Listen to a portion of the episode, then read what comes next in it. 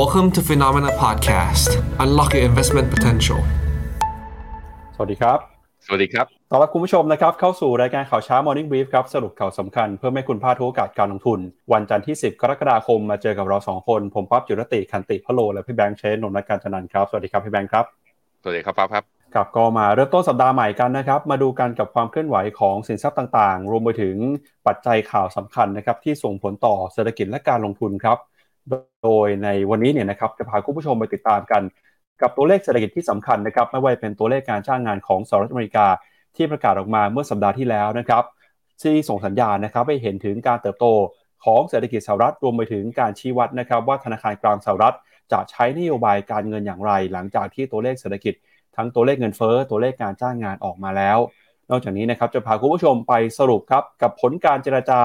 หลังจากที่คุณเจเน็ตเยเลนรัฐมตรีว่าการกระทรวงการคลังสหรัฐ เดินทางไปเยือนจีนตั้งแต่วันที่ 6 ถึง 9 กรกฎาคมนะครับซึ่งผลการพูดคุยเนี่ยทั้งสองฝ่ายแม้ว่าจะยังไม่มีข้อตกลงร่วมกัน แต่ก็เห็นความพยายามนะครับที่จะหาทางเจรจาปรีประนอม แล้วก็ยุติความขัดแย้งทางด้านการเมืองแล้วก็เศรษฐกิจ นอกจากนี้นะครับจะพาคุณผู้ชมไปติดตามกัน กับความเคลื่อนไหวของตลาดหุ้นจีนด้วยครับที่สัปดาห์ที่ผ่านมายังคงมีแรงเทขายเกิดขึ้นอย่างต่อเนื่องตลาดหุ้นจีนปรับตัวลงมานะครับ ปัจจัยจะมีเรื่องไหนที่น่าสนใจ รวมไปถึงนะครับ การที่หุ้นจีนลงมาแบบนี้จะสามารถเข้าไปลงทุนได้มากแค่ไหน เราจะมาวิเคราะห์กัน แล้วก็รวมไปถึงนะครับในช่วงท้ายของรายการ จะพาคุณผู้ชมไปดูคำเตือนของดรนิเวศเห็นวชิรวรากรนะครับถึงเรื่องของความเสี่ยงในตลาดหุ้นไทย ที่ตอนนี้เนี่ยอาจารย์นิเวศก็บอกว่าภาพในระยะยาวนะครับเพราะว่าตลาดหุ้นไทยยังคงมีความน่าเป็นห่วง แล้วก็มีอีกหลายบริษัทเลยนะครับที่น่ากังวลครับพี่แบงค์อืมครับผมครับเอาละครับงั้นเดี๋ยวเรามาเริ่มต้นกันนะครับกับสรุปภาพของแต่ละสินทรัพย์ ในช่วงสัปดาห์ที่ผ่านมาก่อนครับ จะเห็นว่าสินทรัพย์ที่ผลตอบแทนเป็นบวกนะครับมีอยู่เพียงแค่ไม่กี่สินทรัพย์เท่านั้น โดยเฉพาะอย่างยิ่งครับหุ้นเนี่ยสัปดาห์ที่แล้วโดนเทขายออกมาเป็นส่วนใหญ่นะครับโดยสินทรัพย์ที่ให้ผลตอบแทนเป็นบวกได้ก็มีน้ำมันครับสัปดาห์ที่แล้วน้ำมันบวกขึ้นมา 4.6%จากเรื่องของ supply นะครับที่ซาอุดิอาระเบียกับรัสเซียเนี่ยยังคงควบคุมกำลังการผลิตน้ำมันอยู่ แล้วก็ทองคำนะครับก็ปรับตัวบวกขึ้นมา 0.3%ครับเยทูเดตทองคำยังบวกได้ประมาณ 5.5% แต่ถ้าไปดูในฝั่งของตลาดหุ้นนะครับสัปดาห์ที่แล้วค่อนข้างน่ากังวลครับเพราะว่าตลาดหุ้นทั่วโลก ปรับตัวกันลงมาตั้งแต่ 1-3%เลยนะครับที่ปรับตัวลงมามากที่สุดคือตลาดหุ้นในฝั่งของยุโรปแล้วก็อังกฤษครับปรับตัวติดลบไปมากกว่า 3%ส่วนตลาดหุ้นญี่ปุ่นนะครับหลังจากขึ้นไปทำจุดสูงสุดในรอบ 33 ปี สัปดาห์ที่แล้วลงไป7 2จุดเอ่อ2.4%นะครับแต่ year to date เนี่ยยังคงบวกมาได้อยู่ 24%แล้วก็หุ้นในฝั่งสหรัฐอเมริกานะครับก็ปรับตัวลงไปมากกว่า 1%ด้วยนะครับครับผม ก็น้ำมันนะเริ่มมีการดีดกลับขึ้นมา เราเห็นสต็อกน้ำมันของข้างในอเมริกาเนี่ยลดลงอย่างรวดเร็วด้วยในช่วงหนึ่งนะครับ แล้วก็เป็นเรื่องของ OPEC Plus นะที่มีการพยายามจะลดกำลังการผลิตเพิ่มเติมขยายไปจนถึงเดือนสิงหา ไม่ใช่แค่กรกฎานี้ มัน ความลดแบบว่าความต้องการที่จะลดกำลังการผลิตมาพร้อม ๆ กับความกังวลว่า demand จะหายไป ก็เพื่อพยุงราคาไว้ให้ระดับนี้ เพราะฉะนั้นในเชิงกลยุทธ์มันค่อนข้างชัดแหละ ว่า OPEC Plus ไม่อยากให้ราคาน้ำมันต่ำกว่าระดับ แถวแถวโซนเนี้ย68ถึง70เหรียญต่อบาร์เรล ในขณะที่หุ้นอังกฤษเนี่ยเริ่มส่งสัญญาณแล้วนะ หลังจากที่หลุดเส้นค่าเฉลี่ย200วัน หลุด flag pattern ออกมาเงินเฟ้อยังอยู่ระดับสูง ยังจำเป็นที่จะต้องสู้กับเงินเฟ้อด้วยการขึ้นดอกเบี้ย ทั้งภาคพื้นยุโรปและอังกฤษเองก็นี่มีการปรับฐานในสัปดาห์ที่ผ่านมา ที่ต้องมาดูกันนะครับ พี่ปั๊บก็คือตัว year to date performance ของตัวญี่ปุ่นเนี่ยที่ 24.1%ถ้าไปดูเป็นกราฟเนี่ยอะมาดูที่หน้าจอผมจะเห็นว่า ญี่ปุ่นเริ่มมีอาการในการปรับฐานมาตั้งแต่สัปดาห์ที่แล้วคือ ขึ้นมาชน 33,700 เนี่ย เป็นครั้งที่สองในรอบประมาณระยะเวลาประมาณเดือนหนึ่ง แล้วเข้ารอบย่อหลุดเส้นค่าเฉลี่ย 200 วัน ลงมาชนตรง neckline ของการปรับฐานรอบก่อนหน้านี้เมื่อตอนปลายเดือนมิถุนาพอดี สัปดาห์นี้ถ้าหลุดออกมาก็จะทำยอดเป็นเรียกว่า pattern ว่าเป็น twin tower นะหอคอยคู่พิฆาตอาจจะปรับฐานลงมาอย่างน้อยๆ ก็ต้องมีเส้นค่าเฉลี่ย 50 วัน นั้นญี่ปุ่นเข้ารอบปรับฐานแบบนี้ใครมีพอร์ตญี่ปุ่นบอกที่บอกกันมาตลอดนะบอกว่า ถ้ามีอยู่ก็เก็บเก็บกำไรไว้หน่อยอะใครที่อยากจะได้ แบบว่าอยากจะเข้าลงทุนในหุ้นญี่ปุ่น เนี่ยรอบปรับฐานมาถึงแล้ว มาดูกันว่าจะปรับลึกขนาดไหนนะครับ ไปดูในฝั่งของตลาดหุ้นรายประเทศกันหน่อยนะครับ สัปดาห์ที่แล้วเราจะเห็นว่านอกจากตลาดหุ้นยุโรปที่ปรับตัวลงไป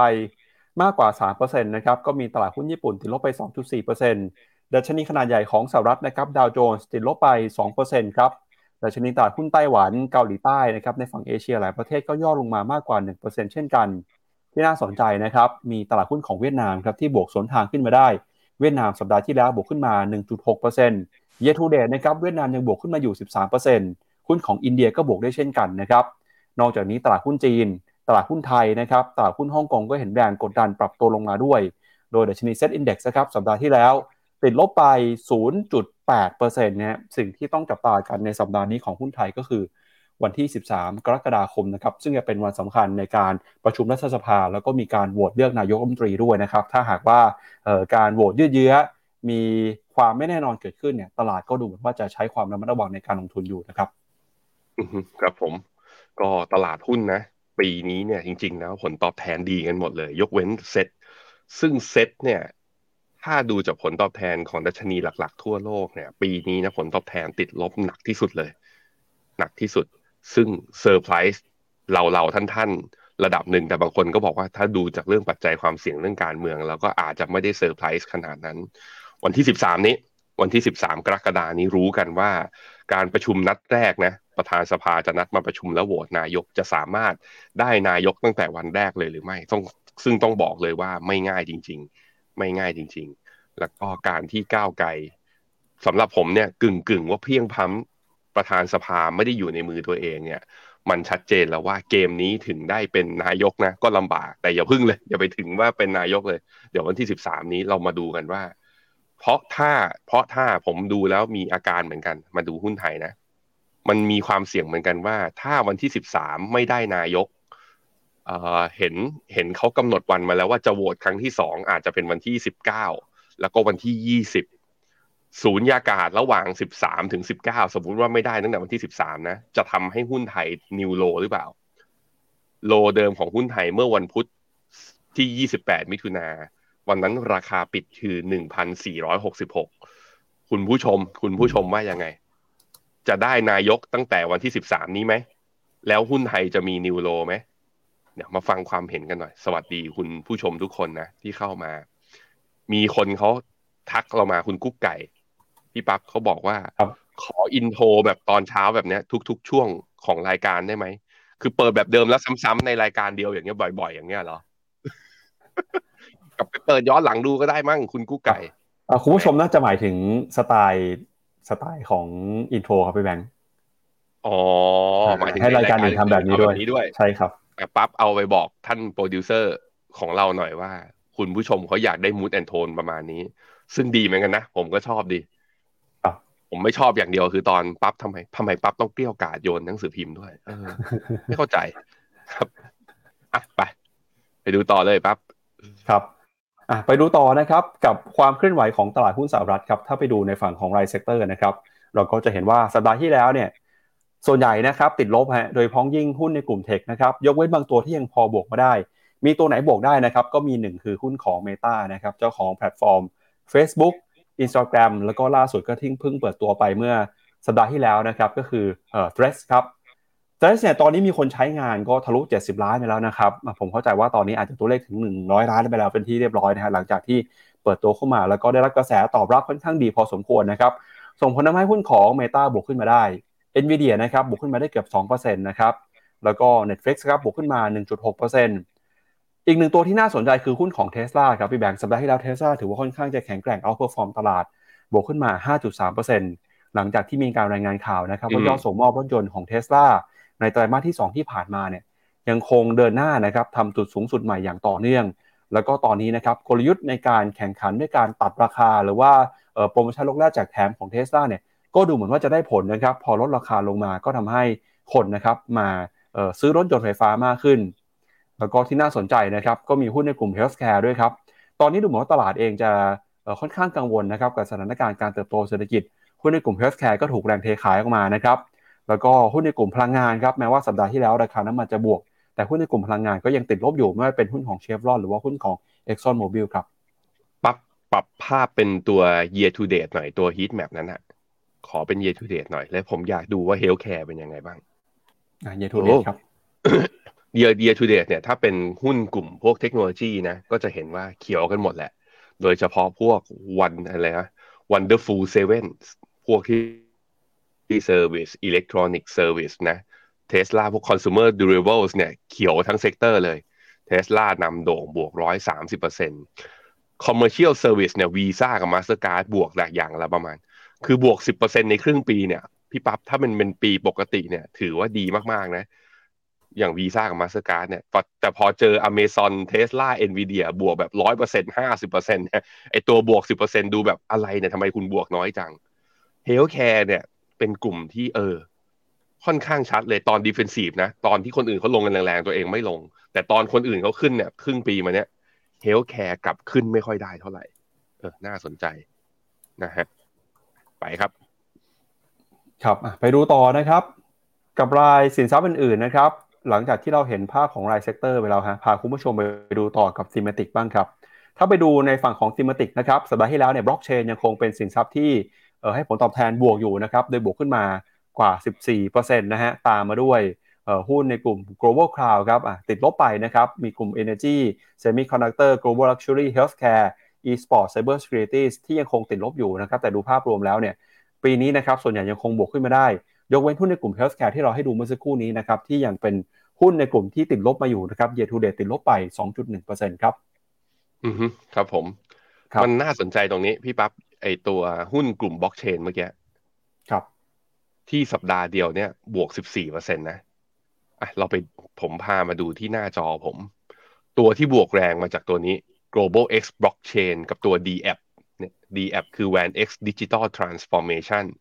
คำถามคือ BTC เนี่ย หรือว่า Bitcoin เนี่ย ไม่สามารถที่จะทะลุขึ้นไปเหนือ31,000ได้เฮ้ยคริปโตผมอยู่ไหนเนี่ย นี่นี่นี่บิตคอยขึ้นไปไม่ได้นะ แล้วก็จะเห็นว่าวันอาทิตย์ที่ผ่านมาปรับตัวย่อกันหมด แต่ตัวบล็อกเชนเนี่ย ตัวหุ้นของมันเนี่ยเริ่มวิ่งเอง แล้วเริ่มสวนทางกับตัวคริปโตตัวอื่นในตลาด อันนี้ผมคิดว่าต้องมาจับตาดู เพราะที่ผ่านมา correlation มักไปตามกันก็คือ หุ้นที่เกี่ยวข้องกับบล็อกเชน มักจะวิ่งไปพร้อม ๆ กับราคาเหรียญคริปโต แต่สัปดาห์ที่ผ่านมาเหรียญคริปโตไม่ไปไหน แต่ WAN X กับ Global X ตัวบล็อกเชนเนี่ยกับตัว Digital Transformation ของ WAN X เนี่ยสามารถดีขึ้นไม่ได้ ภาวะของการ break correlation นี้ระยะสั้นๆ ต้องจับตาดูก่อนนะ เหมือนคุณอาจจะมองว่าเฮ้ยมันเหมือนสัญญาณอย่างนี้มันแปลว่าบิตคอยมาหรือเปล่า มันยังฮะ มันยัง อันนี้ก็ต้องดูดีๆหน่อย ซึ่งตอนนี้ทีม investment ของทาง FINNOMENA ก็หาข้อมูลเรื่องนี้อยู่ว่าให้เกิดจากอะไรคือผมเห็นมุมหนึ่งก็คือว่าที่ราคาของตัวบิตคอยและ Ethereum แล้วก็เหรียญอื่นๆอะพี่ปั๊บที่มันย่อตัวลงมาขนาดเนี้ยแต่ว่าตัวเลขการเรียกตัวเลขการใช้งาน หรือว่าผู้ใช้แพลตฟอร์มของตัว Ethereum อย่างนี้นะ เริ่มเยอะมากขึ้น ค่าแก๊สในการ burn เนี่ยอัตราก็สูงมากขึ้น มันแปลว่ามันมี use case จริงเกิดขึ้น แต่เพียงแต่ว่าแรงเก็งกำไรจากนักลงทุนเนี่ยในเหรียญมันน้อยลง นักลงทุนเหมือนกับว่าเฮ้ยเริ่มเห็นแล้วว่า มันเริ่มมีการจับจองพื้นที่ห้างร้านอะในการที่จะไปทำเรียกว่าไปตั้งธุรกิจอยู่บน crypto exchange เนี่ยมากขึ้น รวมถึงกระแสกระแสหนึ่งที่มาเงียบๆนะ แต่ให้จับตาดูคือเรื่องกระแสของเว็บทรีคือเว็บทรีเนี่ยมันเป็นกระแสมาตั้งแต่ตอนไตรมาสสามไตรมาสสี่ปีที่แล้ว แต่พอ AI บูมจาก Chat GPT มาเว็บทรีมันเลยหายไป แต่จริง ๆ แล้วมันเริ่มมี use case แล้วก็เริ่มมีนักพัฒนาเนี่ยที่หวังว่าจะเอาตัวเว็บทรีเนี่ยเกิดขึ้นมาบนโลกตัวคริปโตเนี่ยเยอะมากขึ้น อันนี้น่าสนใจเหมือนกันนะครับมาดูต่อนะครับกับ investment style บ้างครับ จะเห็นว่าสัปดาห์ที่แล้วเนี่ยถ้าไปดูหุ้นนะฮะในฝั่งของสไตล์การลงทุนส่วนใหญ่ก็จะปรับตัวลงมากันทั่วหน้านะครับ ไม่ว่าจะเป็นหุ้นในฝั่งของ small cap value stock นะครับ growth stock large cap quality stock momentum ส่วนใหญ่ก็ปรับตัวลงไปนะครับ ตั้งแต่ 0.8 ถึง 2.1%เลยทีเดียวครับกลับมาชนที่แบงค์ไปดูต่อนะครับที่กองรีดนะครับกองรีดก็จะเห็นว่าส่วนใหญ่สัปดาห์ที่แล้วเนี่ยให้ผลตอบแทนไม่ค่อยดีเท่าไหร่นะครับแล้วก็จะติดลบไปด้วย ที่บวกขึ้นมาได้ก็มีแค่กองรีดของสหรัฐ แล้วก็ค่าเฉลี่ยของ global rate ก็ยังบวกขึ้นมาได้ประมาณ 0.1%นะครับแต่ถ้าไปดูตัวที่ปรับตัวลงมามากที่สุดก็คือกองรีดของฮ่องกง year to date นะครับยังคงร่วงไปอยู่ประมาณ 22%ฮะแล้วก็ที่น่าสนใจนะครับก็คือค่าเงินครับ สัปดาห์ที่แล้วเนี่ยเราจะเห็นว่าค่าเงินนะครับมีความผันผวนมาก โดยเฉพาะยิ่งครับค่าเงินเยนของญี่ปุ่นเนี่ยก็มีการอ่อนค่าไปนะครับเมื่อเปรียบเทียบกับค่าเงินดอลลาร์สหรัฐนะครับ สัปดาห์ที่แล้วทิศทางของอัตราแลกเปลี่ยนนะครับค่าเงินดอลลาร์เนี่ยอ่อนค่าไปประมาณสัก 0.6 เมื่อเทียบกับค่าเงินสกุลอื่นๆ ในตะกร้ารวมนะครับแต่แต่ถ้าไปดูภาพรวมของทั้งตะก้าเนี่ยก็จะเห็นว่าทิศทางแนวโน้มครับเงินปอนเงินสวิตฟังเงินยูโรนะครับเงินบาทเองก็ก ลับขึ้นมาแข่งค่านะครับ ตลาดตอนนี้ก็จับตากันกับเรื่องของการประชุมการขึ้นดอกเบี้ยของธนาคารกลางสหรัฐ ที่ส่งผลต่อทิศทางของค่าเงินนะครับค่าเงินเยนจะเห็นว่า weekly performance ดีดกลับขึ้นมา 1.5%มาดูที่หน้าจอผมนะ นี่ไง เห็นไหม ก็คือดีดแรงๆ จริงๆอะที่อยู่ดีกลับมาแข่งค่า คือแข่งค่าเมื่อวันศุกร์นี่แหละ วันเดียวเนี่ย 1.38%เลยแข่งค่ากลับมา ซึ่งมันก็เป็นช่วงเวลาใกล้ ๆ กันกับการที่ตลาดหุ้นนิเคอีนะ มีการปรับฐานพอดี เรื่องนี้เคยเตือนไว้แล้ว ตั้งแต่สัปดาห์ที่แล้วว่าระวังนะ ญี่ปุ่นเนี่ยอยู่ในจุดที่เริ่มมีกระแสว่าจะมีการกดดันว่าจะแทรกแซงค่าเงินไหมจะใช้เงินทุนสำรองมาทำให้ค่าเงินตัวเองไม่อ่อนค่าหรือเปล่า ซึ่งถ้ามันกลับทิศเมื่อไหร่จะมีผลกับตลาดหุ้นด้วย ซึ่งตลาดหุ้นก็แสดงอาการ เพราะนั้นญี่ปุ่นน่าจะเข้ารอบปรับฐานแหละ ดูจากสัปดาห์นี้นะ คราวนี้ปรับได้ลึกไหมก็คงต้องมารอดูกัน กลับไปดูค่าเงินตัวอื่นหน่อย แล้วค่าเงินบาทเมื่อเทียบกับดอลลาร์เป็นยังไงบ้าง ค่าเงินบาทเมื่อเทียบกับดอลลาร์เนี่ยมีการลงมาทดสอบเมื่อสัปดาห์ที่แล้วนะลงมาทดสอบเส้นค่าเฉลี่ย 200 วัน ที่ทะลุขึ้นไปตั้งแต่วันที่ 22 มิถุนาตอนนั้นเนี่ยเซ็ตเส้นค่าเฉลี่ย 200 วันอยู่ที่ 30อะไร35ท่วน ย่อลงมาทดสอบเนี่ยทำจุดต่ำสุดของสัปดาห์ที่แล้วนะคือ 34.8 แล้วก็ดีดขึ้นมาตอนนี้เกาะอยู่ที่เส้นค่าเฉลี่ย 20 วัน ดูจากเทรนแล้วเงินบาทยังมี แนวโน้มที่จะอ่อนค่าต่อ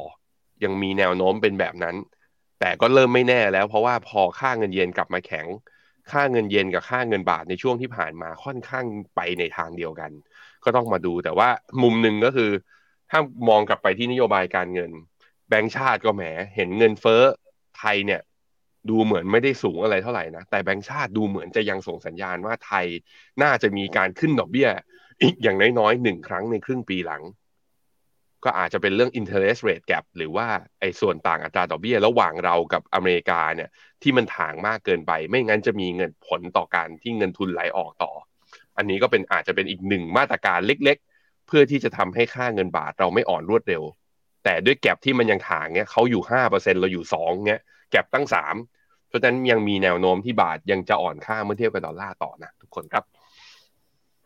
ครับไปดูอัตราเปลี่ยนเอ่อขอแพ้ไปดู ผลตอบแทนของตลาดตราสารหนี้กันหน่อยนะครับพี่แบงค์สัปดาห์ที่แล้วเนี่ยเป็นสัปดาห์ที่เราเห็นความผันผวนของตลาดตราสารหนี้นะครับหลังจากที่ตลาดกังวลเรื่องการขึ้นดอกเบี้ยของธนาคารกลางสหรัฐนะครับตัวเลขเป็นยังไงบ้างครับ อือครับผมก็จะเห็นว่ายิวเด้งกันขึ้นมาหมดเลยยิวเด้งกันขึ้นมาหมดเลย โดยตัวสองปีเนี่ยเมื่อวันพฤหัสนะดีขึ้นไปถึงห้าจุดหนึ่งหนึ่งเปอร์เซ็นวันศุกร์เนี่ยมีการมีอยู่ดีมีแรงซื้อนะ พี่ปั๊บมาดูที่หน้าจอผมให้หน่อย มาดูที่กราฟ 15 ที ตอนเวลาประมาณทุ่มครึ่งอะอยู่ดีมีแรงซื้อกดบอลยิวสองปีเนี่ยลงไปต่ำกว่า 5%แต่ต่ำกว่าแป๊บเดียว ต่ำกว่าแค่ระยะเวลาประมาณสักสินาที แล้วก็ดีขึ้นมาใหม่ ตอนนี้ก็อยู่ที่แถวๆ4.95 แปลว่า 5%คือแนวต้านสำคัญนะฮะตอนนี้ว่าจะผ่านไปได้หรือเปล่า ตัว 10 ปีตอนนี้อยู่ที่ 4% 4%เป็นจุดสูงสุดเดิมของเดือนมีนา และเป็นจุดสูงสุดของปีนี้ น่าจะมีโอกาสทะลุ ถ้าตลาด เชื่ออย่างที่เฟดบอกมาแล้วว่าน่าจะมีการขึ้นดอกเบี้ยอีกสองครั้ง ผ่านความเห็นของเขาดูผ่านจากดอทพลอตที่เพิ่งประกาศออกมาจากมีติ้งก่อนหน้านี้ ก็มาดูกันฮะว่าบอลยิวจะยังดีดขึ้นไปอีกต่อเนื่องไหม การที่บอลยิวยังดีดขึ้นมาอย่างต่อเนื่องแบบนี้ ก็จะส่งผลต่อตลาดหุ้นทำให้แรงปรับเอเรียกว่าแรงขาขึ้นที่มีมาตั้งแต่ต้นปีเนี่ยอาจจะผ่อนลง หรืออาจจะทำให้ตลาดมีการปรับฐานช่วงสั้นด้วยนะครับ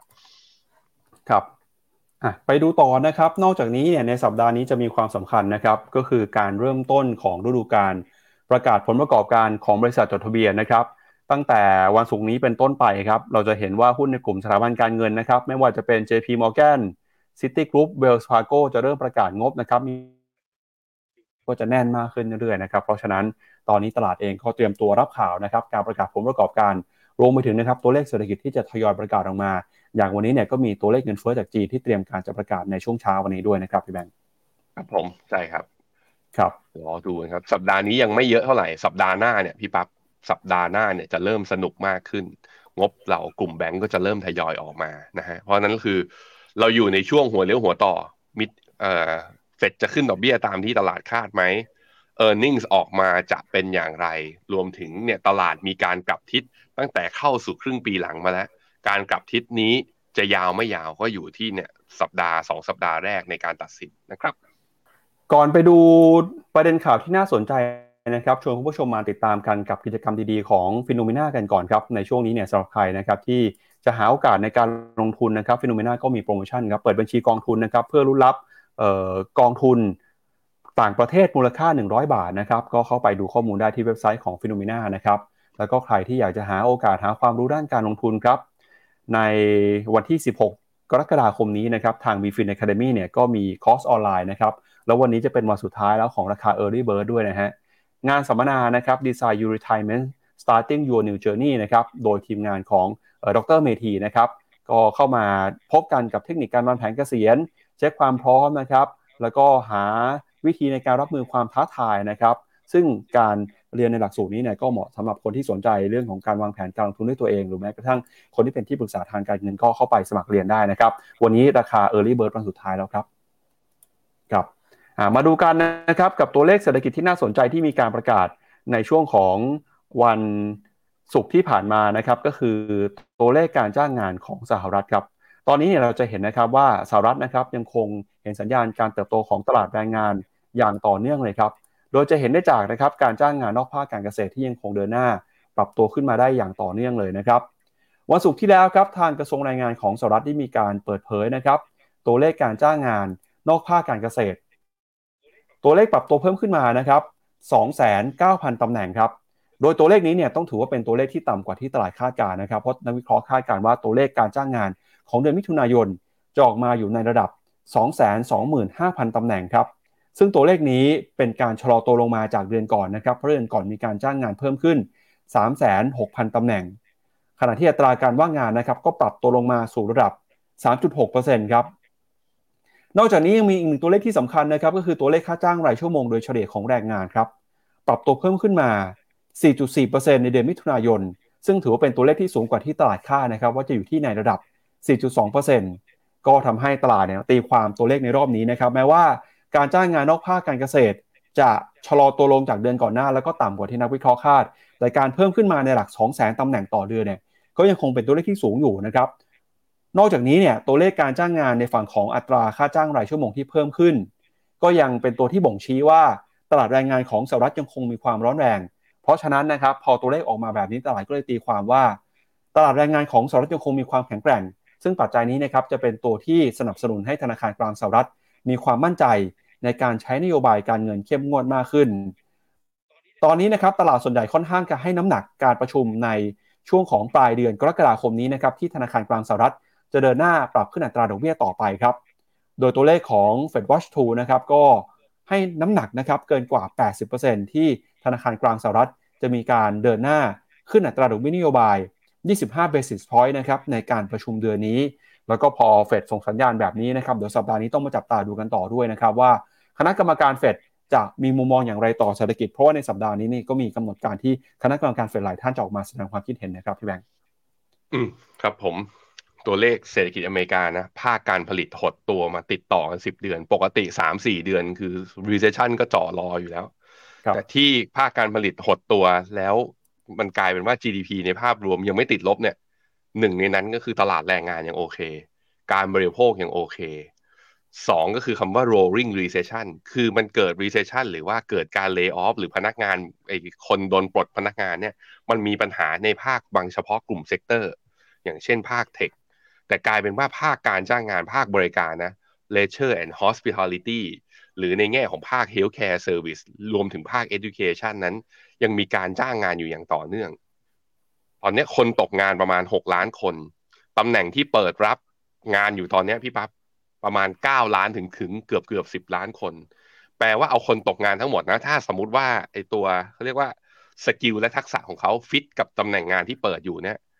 คือเอาเข้าไปยัดใส่แล้ว ยังเหลือตำแหน่งงานที่เปิดรับอยู่อีกประมาณสี่ล้านตำแหน่งอะ่ะคิดดูดิพอมันเป็นแบบนี้มันก็เลยเป็นที่มาไงว่าทำไมเฟดถึงมั่นใจเหลือเกินว่าเฮ้ยเพราะ นโยบายการเงินนะมันทำไปเพื่อสองอย่างหนึ่งคือต้องทำให้การจ้างงานเติบโตอย่างเต็มที่ตามประสิทธิภาพของภาวะเศรษฐกิจณตอนนั้น ซึ่งตอนนี้มันแข็งแกร่งมาก อย่างที่สองคือต้อง control ไม่ให้มัน overheat หรือว่าเศรษฐกิจมันร้อนแรงเกินไป ด้วยการควบคุม inflation เพราะนั้นในขาของการว่าเรื่องตลาดแรงงาน unemployment rate ที่ยังอยู่ในระดับต่ำ non farm payroll ตัวเลขการจ้างงานภาคเอกชน พอมันยังแข็งแกร่งอย่างเงี้ย มันจึงเป็นศึกที่ไม่จำเป็นต้องเข้าไปสู้นะตอนนี้ ไม่จำเป็นต้องมา care เรื่องนี้ในการ balanceไปสู้กับเรื่องเงินเฟ้อดีกว่า เพราะฉะนั้นมันพอมองในมุมเนี้ยยังไงเฟดต้องขึ้นดอกเบี้ยแน่ๆ สิ้นเดือนกรกฎาเนี่ย meeting ครั้งถัดไปคำถามคือแล้วครึ่งครั้งถัดไปอะขึ้นขึ้นครั้งถัดไปเนี่ย จะมีหรือเปล่า เพราะ dot plot บอกไว้แล้วว่าจะขึ้นสองครั้งภายในปีนี้ แต่ตลาดอะตตลาดนะความเห็นของ Fed Fund Futures อะยัง price in ว่าขึ้นแค่ครั้งเดียวอยู่เลย อันนี้คือความเห็นที่ยังไม่ตรงกันอยู่นะ ความที่ไม่ตรงกันอยู่เนี้ยก็จะเกิดความผันผวนในตลาดยังยิบยังมีอยู่ ซึ่งถ้าเซอร์ไพรส์อยู่ดีๆนะตัวเลขการจ้างงานค่อยๆชะลอลงหลังจากนี้ไปอะตลาดก็อะเห็นไหมฉันคิดถูก ดอกเบี้ยไม่จำเป็นต้องขึ้นแล้ว ถ้าอย่างเงี้ยหุ้นจะวิ่งได้ แต่ถ้าเวลาผ่านไปตัวเลขการจ้างงานก็ยังแข็ง เงินเฟ้อตัวคอ CPI อย่างเงี้ยตัวเงินเฟ้อก็ยังไม่ยอมลงสักที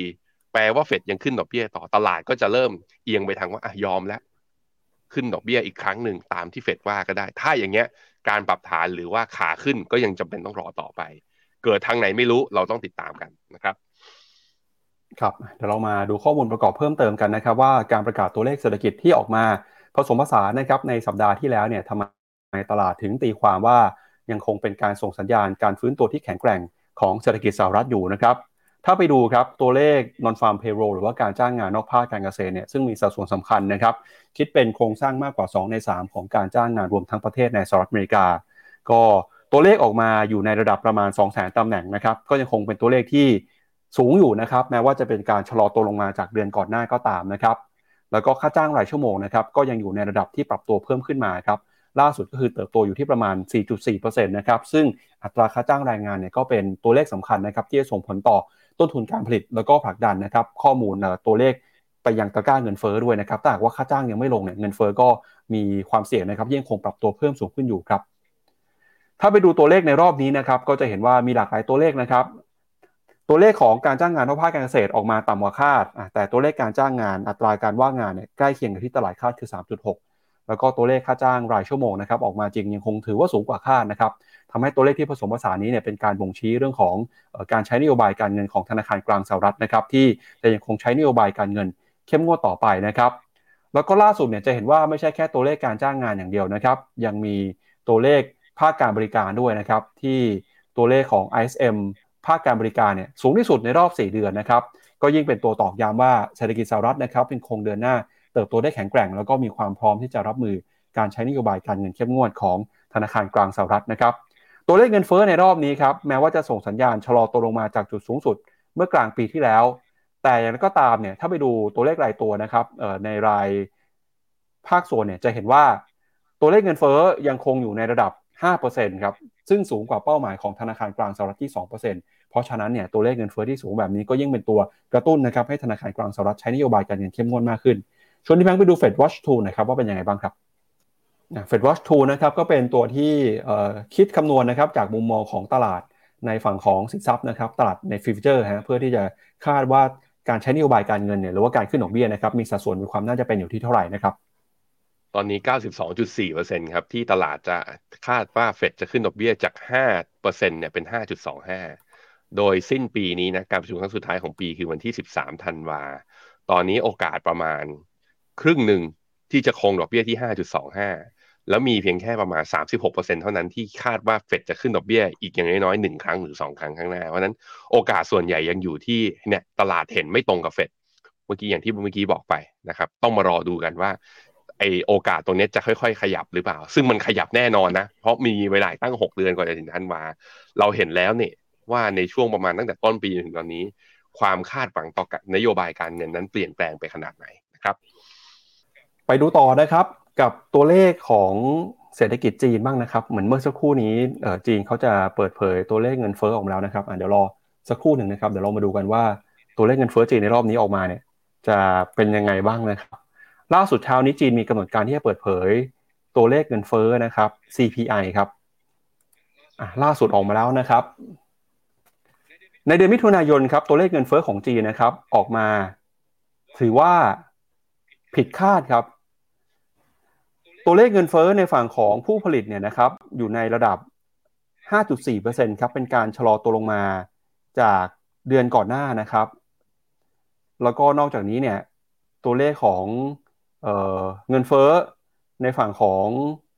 PPI นะครับที่เห็นก็คืออ๋อที่สักครู่นี้ที่บอกไปคือติดลบไป 5.4%นะครับไม่ใช่บวกนะครับติดลบไป 5.4%ฮะก็ยิ่งเป็นตัวสะท้อนนะครับพี่แบงค์ว่าภาคการผลิตของจีนยังคงส่งสัญญาณชะลอตัวลงมาอย่างต่อเนื่องเลยนะครับ เราจะเห็นว่าจากจุดสูงสุดที่เคยทำไว้ในเดือนตุลาคมปี 2021 เนี่ย ตอนนั้นอยู่ที่ 13%ปรับตัวลงมาอย่างต่อเนื่องเลยนะครับ แล้วก็เริ่มมาติดลบตั้งแต่ในช่วงของเดือนกันยายนปี 2022 ผ่านไป 1 ปีนะครับ ตัวเลขเงินเฟ้อในฝั่งของผู้ผลิตยังไม่บวกเลยฮะ ยังคงติดลบมาต่อเนื่อง ติดต่อกันหลายเดือนเลยนะครับ ก็ยิ่งเป็นตัวสะท้อนว่าจีนเองยังคงต้องใช้ความพยายามนะครับในการกระตุ้นเศรษฐกิจให้มากกว่านี้นะครับ ครับผมในขณะที่ทางฝั่ง CPI นะของเดือนมิถุนาเนี่ยอยู่ flat นะอยู่ที่ประมาณ 0.02 ในขณะที่รอยเตอร์โพสก็คาดการไว้ที่ประมาณนี้ ก็โตเขาเรียกว่านิดเดียวเองเกือบจะศูนย์เปอร์เซ็นต์น่ะอันนี้ก็เป็นมุมหนึ่งที่ว่าอพอเห็นตัวเลขเงินเฟอ้อแล้ว จีนครับ พี่จีน พี่สี และเราผู้ว่าแบงค์ชาติคนใหม่ ที่เข้ามาอยู่ในตำแหน่งเนี่ย นักลงทุนไทยเนี่ยถือหุ้นของคุณเยอะนะ กระตุ้นได้แล้ว กระตุ้นหนักๆได้แล้ว ไม่มีเงินเฟอ้อเข้ามาเกี่ยวข้องเหมือนที่อเมริกาเห็นไหมเพราะนั้นคือในการลดพวก reserve requirement ratio การลดอัตราดอกเบี้ยหรือการกระตุ้นเศรษฐกิจเนี่ยคือความคาดหวังที่หลาย paper เลย ไม่ว่าจะเป็น Goldman Sachs UBS JP Morgan เนี่ยคาดการว่าอาจจะจีนจะเริ่มทำนโยบายเหล่านี้ได้ ตั้งแต่ในครึ่งปีหลังแล้วจะทำให้ตลาดจีน rebound ได้ ซึ่งยังจำเป็นต้องรอนะสำหรับผมก็คือ ผมไม่กล้าเชียร์ นักลงทุนเข้าจีนเพิ่มแล้วอะพี่ปั๊บไม่กล้าตรงที่ว่าไม่ไม่ไม่รู้ไงว่าเขาจะกระตุ้นจริง ไม่กระตุ้นจริง แล้วก็ถ้าดูจากกราฟอะมาดูกราฟหุ้นจีนกันหน่อย ความน่ากังวลมันคือทำอะไรไปก็แล้วเนี่ย เนี่ยมันลงมาแถวโลเดิมอีกรอบเนี่ยเมื่อวันศุกร์เนี้ยปิดที่ราคาสลับหน้าจอเลยนะครับครับอ่าเดี๋ยวก่อนไปดูในภาพภาพเทคนิค ผมผมชวนไปดูภาพของตลาดหุ้นที่เปิดมาก่อนก็ได้ครับพี่แบงค์อ่าตอนนี้เปิดมาดูเหมือนว่า เอ๊ะข่าวไม่ดีหรือเปล่าฮะไอ้เรื่องเงินเฟ้อออกมาไม่ดีทำไมหุ้นบวกได้ ล่าสุดนะครับหุ้นจีนเปิดมาเหมือนจะบวกครับแล้วที่น่าสนใจคือหางเสียงฮ่องกงฮะเปิดมาบวกแล้วเนี่ยหนึ่งจุดหกเปอร์เซ็นครับไม่รู้ว่าตลาดตีความยังไงนะครับเดี๋ยวรอนักวิเคราะห์ย่อยข่าวกันนิดนึงแต่ถ้าเกิดให้ผมเอ่อคาดเดาแล้วกันฮะเขาคงคิดว่าตัวเลขที่ออกมาไม่ดีเนี่ย เราน่าจะเห็นการกระตุ้นเศรษฐกิจมากขึ้นหรือเปล่าครับ ก็เลยทำให้หุ้นบวกขึ้นมาตอบรับตัวเลขนะครับเดี๋ยวดูพี่แบงค์ชวนพี่แบงค์ไปดูกราฟหน่อยว่ายังไงบ้างครับ อะเนี่ยหังเสงเนี่ยมันอยู่ที่หนึ่งหมื่นแปดพันสามร้อยหกสิบเมื่อวันศุกร์อะวันนี้ดีดขึ้นมาก็ดีแหละ บวกขึ้นมาหนึ่งจุดหกแต่มันก็ยังต่ำกว่าเส้นค่าเฉลี่ยสองร้อยใช่ไหมตัวเฮชแชร์วันนี้บวกได้หนึ่งจุดเจ็ดแต่ว่าสามแท่งก่อนหน้านี้ก็ลงแบบเนี่ยวันพุธลงหนึ่งจุดแปดเปอร์เซ็นวันพฤหัสลงสามจุดสี่เปอร์เซ็นวันศุกร์ลงต่ออีกหนึ่งเปอร์เซ็นโอ้โห คือมันเป็นศพกระตุกหรือเปล่าไงเริ่มลังเล แล้วก็เสียวเพราะว่ามันลงมาใกล้ๆโลเดิม เพราะนั้นผมจะสบายใจมากขึ้นถ้ามันยืนกลับไปที่เส้นค่าเฉลี่ย 200 วัน แต่คุณก็บอกว่า โห มันผ่านเส้น 200 วันขึ้นไป มันก็ใช่ว่ามันจะทะลุขึ้นไปเพราะรอบก่อนหน้าเนี้ยเนี่ยทะลุขึ้นไปกี่ทีเนี่ยหนึ่งตั้งแต่ต้นปีนะ ทะลุไปตอนเดือนมีนาครั้งที่หนึ่งครั้งที่สองตอนปลายเดือนมีนา ครั้งที่สามตอนเดือนเมษา ครั้งที่สี่ตอนเดือนมิถุนา ครั้งที่ห้าก็คือปลายเดือนมิถุนา ทะลุมาห้าครั้งก็ไม่เห็นจะไปได้เลย คนก็จะบอกแบบนั้นเพราะนั้น ก็นั่นแหละก็มันอยู่ในโซนไซด์เวย์ใช่ไหมแล้วก็ตัวเลขเศรษฐกิจของจีนออกมาเนี่ย ก็ยังไม่ได้เป็นที่พอใจแล้วยังไม่ได้แสดงให้เห็นว่ากลับมาฟื้นจะทำให้ GDP กลับมาที่ target 5%ได้ ผมคิดว่าเราจำเป็นต้องรอ เราจำเป็นต้องรอสำหรับจีนอะ CSI 300เปิดละบวกมา0.4%ก็อยู่ในขาของเขาเรียกว่าเป็นดาวเทรนอยู่ด้วยเช่นเดียวกัน รอกันต่อไปทุกคน ข้อดีคือตัวเลขออกมาอย่างนี้ตลาดไม่ลงต่อ แต่บวกก็ไม่ใช่ว่าจะดี เพราะเรายังไม่เห็นนโยบายกระตุ้นนะครับครับมีคุณผู้ชมพิมพ์คอมเมนต์เข้ามาบอกว่าเออมีประเด็นด้วยนะครับ ทั้งเรื่องของการที่จีเนี่ยลดค่าธรรมเนียมกองทุน รวมไปถึงนะครับ มีข่าวตั้งแต่วันศุกร์ที่แล้วแล้วครับ ที่ทางการจีนสั่งปรับอาลีบาบาต่ำกว่าที่ตลาดคาดการเอาไว้นะครับ อาจจะเป็นผลดีทำให้หุ้นของอาลีบาบาบวกขึ้นมา แล้วก็หุ้นจีนเช้านี้เลยได้รับอันนี้ส่งไปด้วยนะฮะแต่เดี๋ยวก่อนที่ไปดูข่าวเรื่องของอาลีบาบากับเรื่องของค่าธรรมเนียมกองทุนที่ลดลงไปเนี่ย ชวนคุณผู้ชมไปดูสรุปผลการประชุมการเจรจา ระหว่างคุณเจเน็ตเยเลนนะครับกับผู้นำระดับสูงของจีนหน่อยครับ วันที่6ถึง9กรกฎาคมที่ผ่านมาในสัปดาห์ที่แล้วนะครับคุณเจเน็ตเยเลนรัฐมนตรีว่าการกระทรวงการคลังสหรัฐเนี่ยก็มีกำหนดการเดินทางไปเยือนจีนครับแล้วก็ได้มีโอกาสพบปะกับผู้นำของจีนหลายคนเลยนะครับ ซึ่งผลการประชุมหารือร่วมกับรัฐบาลจีน ก็ออกมาถือว่าค่อนข้างดีนะครับ โดยคุณเจเน็ตเยเลนก็บอกว่าการเยือนจีนในครั้งนี้เนี่ย ทำให้ความสัมพันธ์ระหว่างจีนกับสหรัฐมีความมั่นคง แล้วก็แน่วแน่มากกว่าเดิมนะครับ โดยตอนนี้ครับคุณเจเน็ตเยเลนก็เดินทางกลับมาถึงที่สหรัฐอเมริกาแล้วนะครับ แล้วก็ได้มีการถแถลงข่าวนะครับ เกี่ยวกับการประชุมที่เกิดขึ้น โดยย้ำว่าความสัมพันธ์ระหว่างสหรัฐกับจีน คือสิ่งที่มีความสำคัญมากที่สุดเรื่องหนึ่ง ในฐานะที่เศรษฐกิจของทั้งคู่นะครับรวมกันเนี่ยคิดเป็นสัดส่วนถึง 40%ของมูลค่าเศรษฐกิจทั้งโลกครับคุณเจเน็ตเยเลนบอกด้วยนะครับว่าสหรัฐกับจีนเนี่ยมีความคิดเห็นที่แตกต่างกันอยู่มาก แล้วก็จำเป็นต้องมีการสื่อสารในประเด็นที่แตกต่างทั้งหมดอย่างชัดเจนแล้วก็ตรงไปตรงมา แล้วก็ย้ำนะครับว่าทั้งตัวเธอเอง แล้วก็ตัวประธานาธิบดีโจไบเดนเนี่ยไม่ได้มองความสัมพันธ์ระหว่างทั้งสองประเทศ เป็นเรื่องของความขัดแย้ง แล้วก็เชื่อนะครับว่าโลกกว้างใหญ่พอสำหรับทั้งสองประเทศที่จะเติบโตเจริญก้าวหน้า รุ่งเรืองต่อไปได้ โดยทั้งสองประเทศนะครับก็ต่างมีภาระผูกพันที่ต้องจัดการความสัมพันธ์นี้อย่างมีความรับผิดชอบ แล้วก็หาหนทางที่อยู่ร่วมกัน อย่างมีความสุขนะครับ แล้วก็แบ่งปันความเจริญรุ่งเรืองบนโลกใบนี้ไปด้วยกันด้วยครับ โดยที่ผ่านมานะครับความสัมพันธ์ของทั้งสองประเทศนี้เนี่ยตกต่ำถึงขีดสุดครับเนื่องจากประเด็นความมั่นคงแล้วก็การค้า แต่เจ้าหน้าที่ของรัฐบาลในฝั่งของจีนสหรัฐนะครับ ก็พยายามจะพบปะหารือแล้วก็พูดคุย แก้ไขปัญหานะครับ เพื่อนำไปสู่การเปิดช่องทางในการเจรจาตามปกติครั้ง โดยเมื่อเดือนที่แล้ว คุณแอนโทนีบริงเคนนะครับรัฐมนตรีว่าการกระทรวงต่างประเทศของสหรัฐ เพิ่งจะเดินทางไปเยือนกรุงปักกิ่งนะครับโดยเป็นการเดินทางเยือนจีนครั้งแรก ของเจ้าหน้าที่ระดับสูง ตั้งแต่ที่คุณโจไบเดนเนี่ยรับตำแหน่ง แล้วก็คาดนะครับว่าจะมีการไปเดินทางเยือนอีกครั้งหนึ่ง จากทูตพิเศษของสหรัฐนะครับในช่วงปลายเดือนนี้ด้วย ซึ่งการที่สหรัฐนะครับ เดินหน้าสารความสัมพันธ์ด้านการทูตก็เป็นผลเนื่องมาจากนะครับความตกต่ำของความสัมพันธ์ตั้งแต่ที่สมัยประธานาธิบดีโดนัลด์ทรัมป์นะครับมีการประกาศใช้มาตรการกีดกันทางการค้า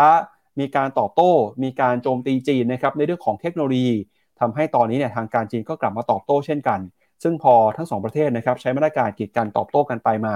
ก็จะเห็นได้ว่าเศรษฐกิจของทั้งสองประเทศก็ต่างได้รับผลกระทบนะครับโดยล่าสุดเนี่ยจีนเองก็เผชิญกับปัญหาเศรษฐกิจภายในประเทศ ก็อาจจะเป็นโอกาสนะครับที่ทั้งสองประเทศอยากจะมีความตั้งใจ หรือว่ามีแรงจูงใจที่จะกลับเข้ามาเจรจามากขึ้น ถ้าดูจากการที่คุณเจเน็ตเยเลนแถลงออกมานะครับแม้ว่าจะไม่มีข้อตกลงอย่างเป็นรูปธรรม แต่ก็จะเห็นได้ว่าฟังจากน้ำเสียง ฟังจากท่าทีของทั้งสองประเทศเนี่ยน่าจะเป็นข่าวดีหรือว่าน่าจะเป็นสัญญาณที่ดีนะครับสำหรับเศรษฐกิจโลกครับพี่แบงค์อืมครับผมการเปิดช่องเจรจากันแบบนี้นะ ก็ยังไงก็เป็นสัญญาณที่ดีอยู่แล้ว แต่มีเขาไม่มีนักมีนักวิเคราะห์เขาไปจับตอนที่คุณเจเน็ตเจเลนเนี่ยไปเจอนายก ไม่รู้ปั๊บมีวิดีโอนั้นไหม เจอกันครั้งแรกก็จับมือกันอะ เขาบอกว่าคุณเจเน็ตเยเล่นโค้งแบบว่าโค้งเยอะเดี๋ยวผมทำให้ดู โค้งอย่างนี้เลยแล้วโค้งรัวๆด้วย มันเป็นสัญญาณที่แบบว่านักวิเคราะห์ชาวสหรัฐเขาบอกว่าในทางการทูตอะ มันดูอ่อนข้อ มันดูเหมือนยูเป็น ไม่ใช่ผู้นำของโลกอะ มันดูเหมือนไปขอเขาอะ อันนี้เป็นสัญญาณที่ทางไม่ดี ไม่ไม่ดี แต่ว่ามันมองในมุมหนึ่งป้าแกอาจจะตัวงอหรือเปล่า คืออายุเยอะแล้วไงโค้งอาจจะยกไม่ขึ้นหรือเปล่า อะมันก็ต้องไปดูกัน อันนี้มุมหนึ่งก็แต่ว่าถ้าในเชิงเอาวชนะภาษาหรือภาษากายในทางการทูตอะมันแปลค่อนข้างชัดว่าจะอเมริกาบินไปคุยเจเน็ตเยเลนบินไปคุยรอบเนี้ยคือพยายามที่จะใช้ไม้คล้ายๆว่า ใช้ไม้อ่อน หลังจากใช้ไม้แข็งโดยบลิงเคนไปแล้ว ก็ใช้ไม้อ่อนโดยรัฐมนตรีกระทรวงการคลัง ส่วนคุณไบเดนทำอะไรก็เห็นเขาบอกว่าคุณไบเดนไปอยู่ที่ชายหาดถึงขั้นอีลอนมัสก์นะเขาไปทำมีมอะ ใจร้ายมากเลยไปเอาแพมเพิร์ดอะเอาไปแปะให้ลุงโจไบเดนบอกแล้วคนก็แบบว่าก็มีไปแซะด้วยว่าโห ไอเจเน็ตเยเลนเขาไปทำภารกิจเพื่อชาติดูแต่ลุงโจไปอยู่ชายหาดตากอากาศอย่างนี้ทำได้ยังไงอะมันก็คือช่องของการเจรจาระหว่างผู้นำสูงสุดของสองประเทศยังไงเดี๋ยวต้องเจอกัน ปีนี้ยังไงเดี๋ยวเขาต้องเจอกัน แล้วเรามาคุยกันคือ อาจจะแบบว่าไปหาก่อนว่าเฮ้ยแต่ละข้อแต่ละข้อมีอะไรที่คุยกันได้ มีอะไรตกลงกันไม่ได้ ไอตอนไปเจอกันปุ๊บมันจะได้แบบว่าคุยกันในส่วนที่ตกลงกันได้ เพื่อให้บรรยากาศมันพาไปได้นะหวังว่าคงจะเป็นแบบนั้นครับครับก็จากประเด็นนะครับที่คุณเจเน็ตจะเล่นเดินทางไปเยือนจีนและเห็นสัญญาณที่ดีขึ้นเนี่ยอย่างเมื่อสักครู่ที่ผ่านมาเราก็บอกคุณผู้ชมนะครับ เรื่องของเงินเฟ้อของจีน ที่ส่งสัญญาณชะลอตัวนะครับ ยังคงชี้ให้เห็นว่าเศรษฐกิจจีนมีความอ่อนแออยู่ ซึ่งปัจจัยนี้นะครับก็จะเข้าไปกดดันนะครับกดดันการตัดสินใจของนักลงทุนด้วยนะครับ ทาง Morning Star ล่าสุดครับเพิ่งออกมาเตือนว่าในช่วงนี้เนี่ยมีโอกาสนะครับที่เงินนะครับคิดเป็นมูลค่ากว่า2แสนล้านอยู่หรือว่าประมาณ 20,000 กว่าล้านเหรียญสหรัฐเนี่ยนะครับมีความเสี่ยงที่จะไหลออกจากตลาดหุ้นจีนครับโดยในช่วง 3 ปีที่ผ่านมานะครับจะเห็นว่ามีเม็ดเงินลงทุนนะครับอยู่มากกว่า2แสนล้านหยวนเนี่ยติดอยู่ในตลาดหุ้นจีนนะครับหลังจากที่นักทุนเนี่ยทยอยเข้าไปลงทุนในตลาดหุ้นจีนในช่วง 3 ปีหลังจากที่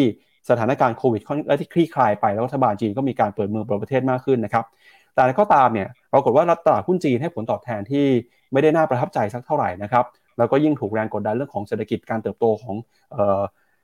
การบริโภคในประเทศ ก็ยิ่งทำให้ตอนนี้นะครับในฝั่งของผู้จัดการกองทุนก็เริ่มแสดงความกังวลครับ ล่าสุดเนี่ยนะครับก็มีกองทุนกองทุนหนึ่งนะครับซึ่งเป็นกองทุนใหญ่อย่างกองทุนเซี่ยงไฮ้ investment management center นะครับก็ออกมาเตือนว่ามีความเสี่ยงที่ในเดือนมิถุนายนนี้ครับเงิน outflow จากตลาดหุ้นนะครับรวมไปถึงในฝั่งของกองทุนรวมเนี่ยในช่วง 3 ปีที่ผ่านมา มีความเสี่ยงที่จะต้องไหลออกจากตลาดหุ้นจีนนะครับเนื่องจาก downside risk หรือว่าข้อจำกัด ทั้งเรื่องของการเติบโตเศรษฐกิจเติบโตของยอดขาย จะทำให้ผู้จัดการกองทุนตัดสินใจนะครับจำเป็นต้องลดสัดส่วนการถือครองหุ้นจีนไป เพื่อที่ไปหาโอกาสการเติบโตลงทุนในประเทศอื่นนะครับ และยิ่งถ้าหากว่ามีการเทขายหุ้นจีนออกมาในรอบนี้อีกเนี่ยก็จะยิ่งเป็นตัวกดดันตลาดหุ้นจีนให้ปรับตัวลงมาอย่างต่อเนื่องนะครับ ล่าสุดนะครับเราจะเห็นว่าตลาดหุ้นจีนถือว่าเป็นหนึ่งในตลาดหุ้นที่ค่อนข้างจะ underperform ตลาดหุ้นโลกนะครับ แล้วก็แม้ว่าจะมีมูลค่ามีราคาที่น่าสนใจเนี่ยแต่หุ้นจีนในช่วงที่ผ่านมาก็ยังไม่สามารถกระตุ้นนะครับให้นักลงทุนเดินทางกลับเข้ามาซื้อได้ เพราะฉะนั้นนะครับเรื่องนี้ก็จะกลายเป็นความเสี่ยงสำคัญ และยิ่งตัวเลขเศรษฐกิจเมื่อเช้าออกมาตอกย้ำนะครับว่า จีนเองยังคงมีความอ่อนแออยู่โดยพ้องยิ่งจากตัวเลขเงินเฟ้อที่ยังคงอยู่ในระดับต่ำเนี่ยก็ยิ่งจะเป็นตัวที่ตลาดจะให้ความสำคัญนะครับ เพื่อตัดสินใจว่าจะอยู่ต่อในตลาดหุ้นจีนหรือว่าเออจะหนีหรือเปล่า หรือถ้าเกิดใครจะคิดจะซื้อหุ้นจีนเพิ่มขึ้นมาในช่วงนี้อาจจะต้องตัดสินใจดีๆคิดดีๆนะครับเพราะหุ้นจีนก็ไม่ได้ขึ้นมา แม้ว่าจะมีมูลค่าที่ถูกในรอบหลายเดือนที่ผ่านมาครับ ครับผมปั๊บพาไปดูสไลด์สักประมาณสามสี่หน้าที่บูมเบิร์กทำมาวันหน้าที่ยี่สาม เรื่องแรกก็คือว่าาการบริโภคของจีนเนี่ยชะลอจริง ชะลอจากอะไรก็คือตัวเลขเนี้ยที่เห็นก็คือตัวรอบรวบรวมจาก China Real Estate Information นะ ก็คือ Home Sales หรือการขายบ้าน ปรากฏว่าเดือนมิถุนาที่ผ่านมาเนี้ยเป็นเดือนเข้าสู่รอบของการที่เขาเรียกว่า Top Developer เนี่ยขายบ้านได้ลดลงอีกครั้งหนึ่ง หลังจากที่กลับมาขยายตัวบวกได้ตั้งแต่เดือนกุมภาที่ผ่านมานะสี่เดือนติดกลับมาลบอีกทีหนึ่ง ซึ่งจะเห็นว่าจากแท่งเนี่ยตั้งแต่ปี 2022 เป็นต้นมา คือนับจากที่วิกฤตเรื่องอสังหา China Evergrande มานะ คือยอดขายบ้านเนี่ยชะลอตัวลง แล้วบ้านมันเป็น item ใหญ่ไงพี่ปั๊บพอยอดขายบ้านลดลงแปลว่า item อื่นๆมันก็ลดลงตามไปด้วย อันนั้นคือปัญหาเรื่องที่หนึ่งที่เราเจอกันว่า การบริโภคของข้างในจีนนั้น นอกจากฟื้นไม่ได้ดีเท่าคาดแล้วกลับมาดูหดตัวด้วย ถ้าดูจากฝั่ง home sales นะครับอะไปดูต่อ ในแง่ของมาตรการนโยบายที่กระตุ้นเศรษฐกิจตามมาเนี่ยพี่ปั๊บหน้าต่อไปก็จะเห็นว่า ตัวนโยบายการเงินรอบนี้นะตั้งตั้งแต่ปี 2020 เป็นต้นมาเนี่ยก็ต้องบอกว่านโยบายการเงินนโยบายการคลัง หรือนโยบายที่เกี่ยวกับเรื่องอสังหาเนี่ยมีการกระตุ้นน้อยกว่าตอนหลังจากที่จีนเจอวิกฤตรอบก่อนๆทั้งตอนปี 2008 หรือตอนปี 2004 ถึงปี 2016 รอบนี้เนี่ยขนาดเศรษฐกิจตัวเองใหญ่ขึ้น มีปัญหารุมเร้าทะเลาะกับอเมริกาอยู่ แต่การกระตุ้นเศรษฐกิจดูระมัดระวังในการกระตุ้นมากๆ เมื่อเทียบกับเป็นรายไอเทมเลย สิ่งนี้ก็ต้องดูต่อไปแล้วมันคือความคาดหวังไงที่นักลงทุนบอกว่าเฮ้ยจีนจะทำแค่นี้จริงหรือนะครับอะไปดูต่อเมื่อกี้พี่ปั๊บบอกแล้วว่าจีน underperform กับหุ้นทางฝั่งหุ้นโลกมาเยอะ อันนี้ให้ดูเอาตัว CSI 300 มาเทียบกับ Nikkei 225 ปรากฏว่า CSI 300 หรือหุ้นจีน A share เนี่ย ที่ใหญ่สุด 300 ตัวนะ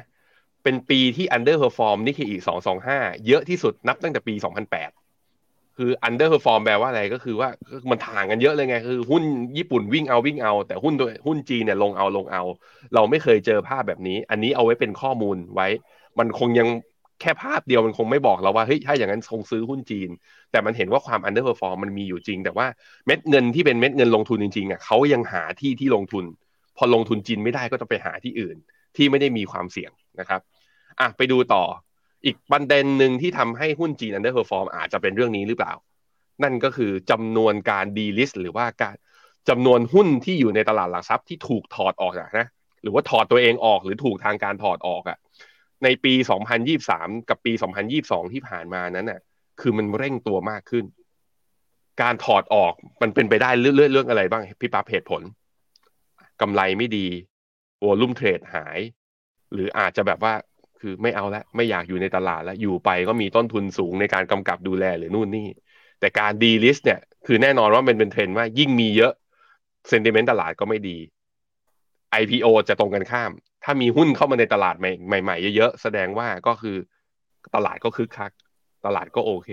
ซึ่งถ้าเอาตัวเลขซึ่งผมหาดูเมื่อกี้หาไม่เจอนะ ตัวเลข IPO ข้างในจีนก็ชะลอลงในปี 2022 และปี 2023 ด้วยกันนะครับ ถ้ามองแบบคอนทาเรียนแบบคุณเจษเนี่ยมีคนบอกอยู่ ถ้ามองแบบคุณซีโนลิติกเขาบอกว่าที่ศพกระตุกเพราะพี่เจษซื้อมั้งเขาสายสวนไงคนนั้นเขาสายสวนอะไรลงหนักๆเขาชอบซื้อไม่รู้เจ็ดเงินเงินเยอะขนาดทำให้อินเด็กบวกได้วันเดียวหนึ่งเปอร์เซ็นหรือเปล่า แต่นั่นแหละคือ ถ้าใครที่เน้นนะสายสวนอยากซื้อของถูกจีนคือเวลานั้น แต่ถ้าเป็นผมอะผมขอรอดูก่อนเงินจะหมดแล้ว ซื้อกับจีนเนี่ยนะฮะครับ ก็เช้านี้นะครับที่ตลาดหุ้นฮ่องกงปรับตัวบวกขึ้นมาได้เนี่ยก็มีประเด็นเฉพาะตัวของหุ้นบางตัวด้วยนะครับ อย่างหุ้นของอาลีบาบาเองก็ปรับตัวบวกขึ้นมาตั้งแต่วันศุกร์แล้วนะครับ รับข่าวที่ทางการจีนเนี่ยปรับแอนกรุ๊ปในมูลค่าที่ต่ำกว่าที่ตลาดเคยคาดการเอาไว้นะครับ นอกจากนี้เนี่ยก็มีประเด็นเรื่องของออทางการจีนนะครับ พยายามจะกระตุ้นนะครับให้เกิดการซื้อขายในตลาดนะครับ ด้วยการ ลดค่าธรรมเนียมในการจัดการกองทุนของกองทุนรวมด้วยนะครับเดี๋ยวเรามาดูทีละประเด็นนะฮะเรื่องเริ่มจากเรื่องของการลดค่าธรรมเนียมก่อนนะครับ ในช่วงสุดสัปดาห์ที่ผ่านมาครับทางกรอตของจีนนะครับได้ออกมาประกาศลดค่าธรรมเนียมการจัดการหรือว่า management fee สำหรับค่าธรรมเนียม การรับฝากสินทรัพย์นะครับของกองทุนรวมหุ้น ลงมาสู่ระดับ 1.2%ครับแล้วก็ ในฝั่งของ Stock Mutual Fund เนี่ยนะครับค่าธรรมเนียมก็ลดลงมา 0.2%อ่าเมื่อสักครู่นี้ 1.2 คือไอ้ custodian fee หรือว่าค่าธรรมเนียมในการรับฝากสินทรัพย์นะครับโดยมาตรการดังกล่าวนี้เนี่ยก็มีขึ้นเพื่อจะกระตุ้นการซื้อขายในตลาดหุ้นจีน หลังจากที่ตลาดหุ้นจีนนะครับขาดเม็ดเงินใหม่ ๆเข้ามา แล้วก็ความตั้งใจของทางการจีนนะครับก็เพื่อจะกระตุ้นนะครับให้เกิดสภาพคล่องการซื้อขายมากขึ้น เพื่อที่หวังว่าเม็ดเงินที่ไหลเข้ามาเนี่ยจะเข้ามาช่วยผลักดันให้ตลาดหุ้นจีน เติบโตต่อไปได้ นอกจากนี้นะครับก็มีข่าวดีข่าวหนึ่งนะครับก็คือเรื่องของแอนกรุ๊ปครับ ล่าสุดเนี่ยวันศุกร์ที่แล้วครับทางการจีนมีมตินะครับในการสั่งปรับ Ant Group ของอาลีบาบานะครับ คิดเป็นมูลค่าอยู่ที่ 7,100 ขออภัยฮะ7,120 ล้านหยวนนะครับ หรือว่าประมาณเอ่อ985 ล้านดอลลาร์เนี่ย ซึ่งค่าปรับดังกล่าวนี้นะครับ ถือว่าเป็นค่าปรับที่ต่ำกว่าที่ตลาดเคยคาดคิดไว้ก่อนหน้านี้อยู่ที่ประมาณ 8,000 ล้านหยวนครับ ซึ่งการที่ธนาคารกลางจีนสั่งปรับ Ant Group เนี่ยนะครับในฐานความผิดละเมิดกฎระเบียบแล้วก็กฎหมายหลายฉบับ รวมถึงการกำกับดูแลจากบริษัท การคุ้มครองผู้บริโภคแล้วก็การใช้มาตรการในการฟอกเงินนะครับ โดยค่าปรับดังกล่าวนี้เนี่ยแม้ว่าจะต่ำกว่าคาดนะครับ แต่ก็ถือว่าเป็นตัวเลขที่สูงที่สุดตั้งแต่ที่จีนเคยใช้ในการปรับบริษัทจดทะเบียน ล่าสุดก็คือมีอย่างตีตี global นะครับซึ่งเป็นผู้ให้บริการแพลตฟอร์มเรียกรถยนต์รายใหญ่ที่สุดของจีนเนี่ยตอนนั้นโดนปรับไป 1,200 ล้าน แต่ล่าสุดคือแอนเนี่ยโดนไป 7,000 กว่าล้านนะครับก็ถือว่าเยอะกว่าพอสมควรเลย แต่อะไรก็ตามครับตัวเลขที่น้อยกว่าที่ตลาดคาดไว้เนี่ย ก็เป็นการส่งสัญญาณที่ดีนะครับว่า การปรับในครั้งนี้จะเป็นการลดทอนความเข้มงวดครับของรัฐบาลจีนในการกำกับดูแลบริษัทเทคโนโลยีนะครับ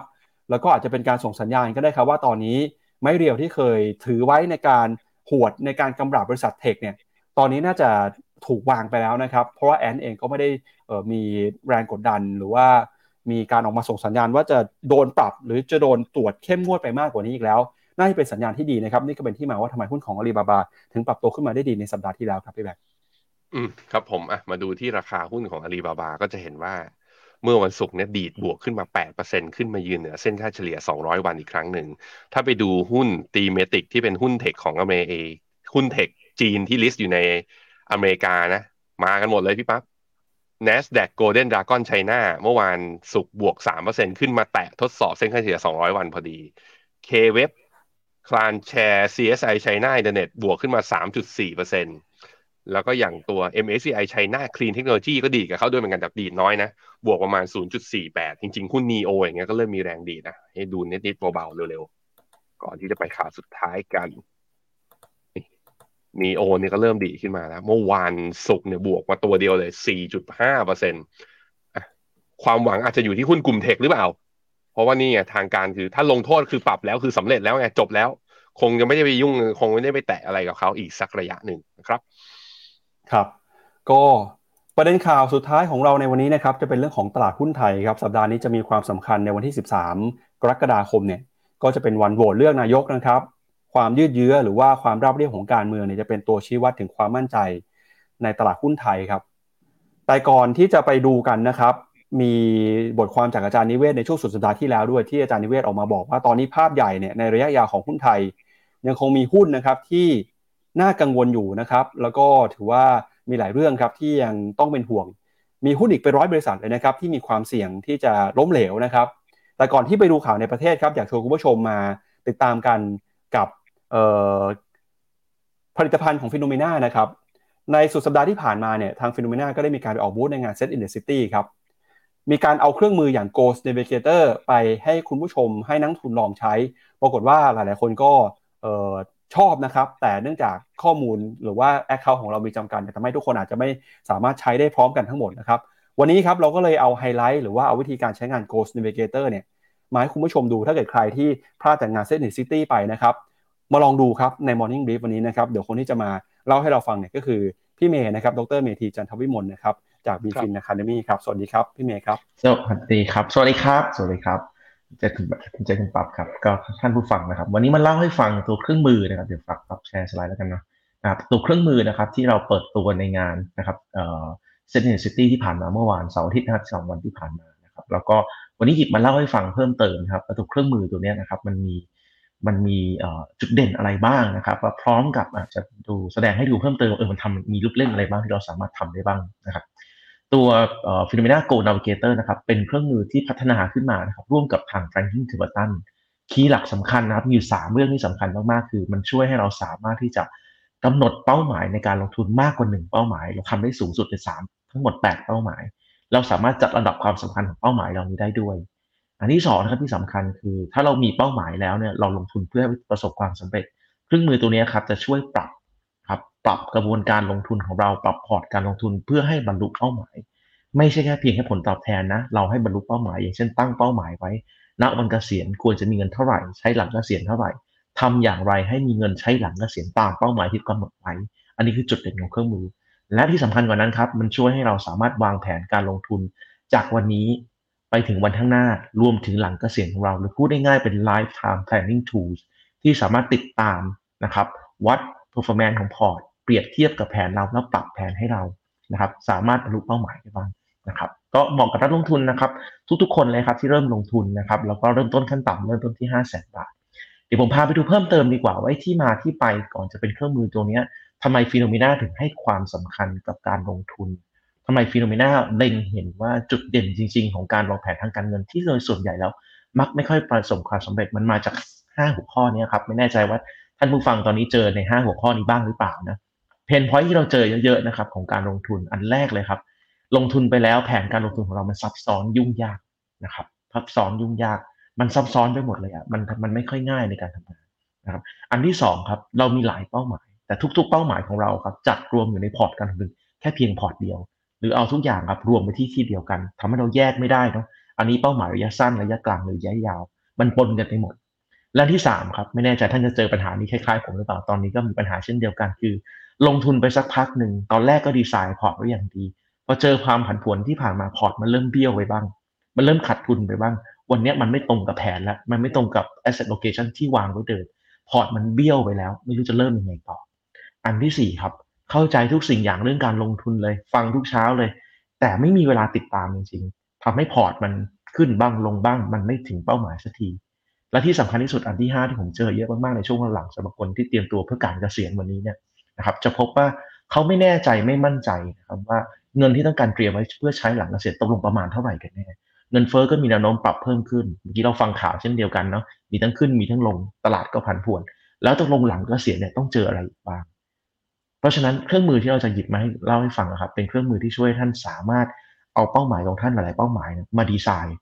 พอดีไซน์เสร็จแล้วสามารถกำหนดลำดับความสำคัญได้ เรียงได้ว่าอะไรสำคัญที่สุด นะครับอะไรจำเป็นต้องมีอะไร nice to have อะไรที่เป็นความฝันของเรานะครับ แล้วเอาทั้งหมดนะครับมาประมวลผลในแผนการลงทุนตัวนี้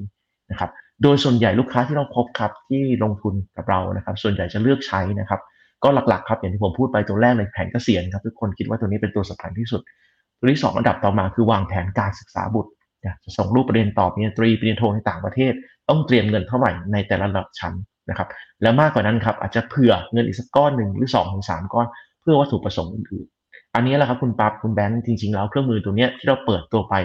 ได้รับคำถามมาเยอะมากนะครับ ในช่วงงานเซ็นต์ซิตี้ที่ผ่านมาครับ อืมครับผมเอ่อพี่เมย์ครับยกเคสให้หน่อย พอพอพี่เมย์บอกว่ามันมีหลาย ๆ วัตถุประสงค์ ลองยกเคสครับว่าเฮ้ยพอเคสเป้าหมายเราเป็นแบบนี้ แล้วเอาใส่เข้าไปใน G Navy เนี่ยมันจะหน้าตามันจะเป็นยังไง แล้วมันจะได้เอาพุตออกมาเป็นแบบไหน ครับผมโอเค ได้ครับงั้นก็เดี๋ยวเราหยิบแผนที่ใกล้ตัวที่สุดแล้วกันนะครับ แผนเพื่อการเกษียณและอยากเที่ยวด้วยนะครับเกษียณอย่างมีสไตล์นะคือเราอาจจะวางแผนไว้ ก็ไม่ต้องหยิบยกใครอื่นนะครับ เอาตัวเองนี่แหละเป็นตัวตั้งนะครับ ก็ปีนี้ 48 แล้วผมเหลือเวลา 12 ปีเกษียณนะครับ ก็เงินเดือนอยู่ประมาณนี้ครับ2 0 0แสนกว่าบาทนะครับแล้วก็วางแผนเสียภาษีแล้วเรียบร้อยนะครับ แล้วก็ซื้อมี provident fund มี S F มี R M F มีบำนาญบางส่วนเราเตรียมไว้เรียบร้อยแล้วนะครับ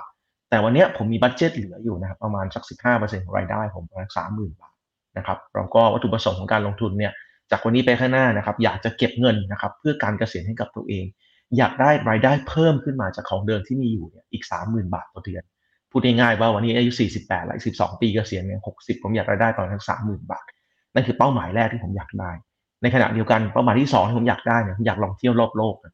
เพราะว่าเด็กๆ สมัยก่อนเนี่ยชอบดูหนังเรื่องหนึ่ง80วันรอบโลกอะงั้นเอาตัวเนี้ยมาตั้งสิว่า ถ้าเราอยากจะเที่ยวรอบโลกเนาะเราทำยังไงได้บ้าง ก็ไปเสิร์ชดูในอินเทอร์เน็ตดูซิมันมีธีมอะไรบ้าง ถ้าเราจะบินรอบโลกมันทำได้ไหมนะครับ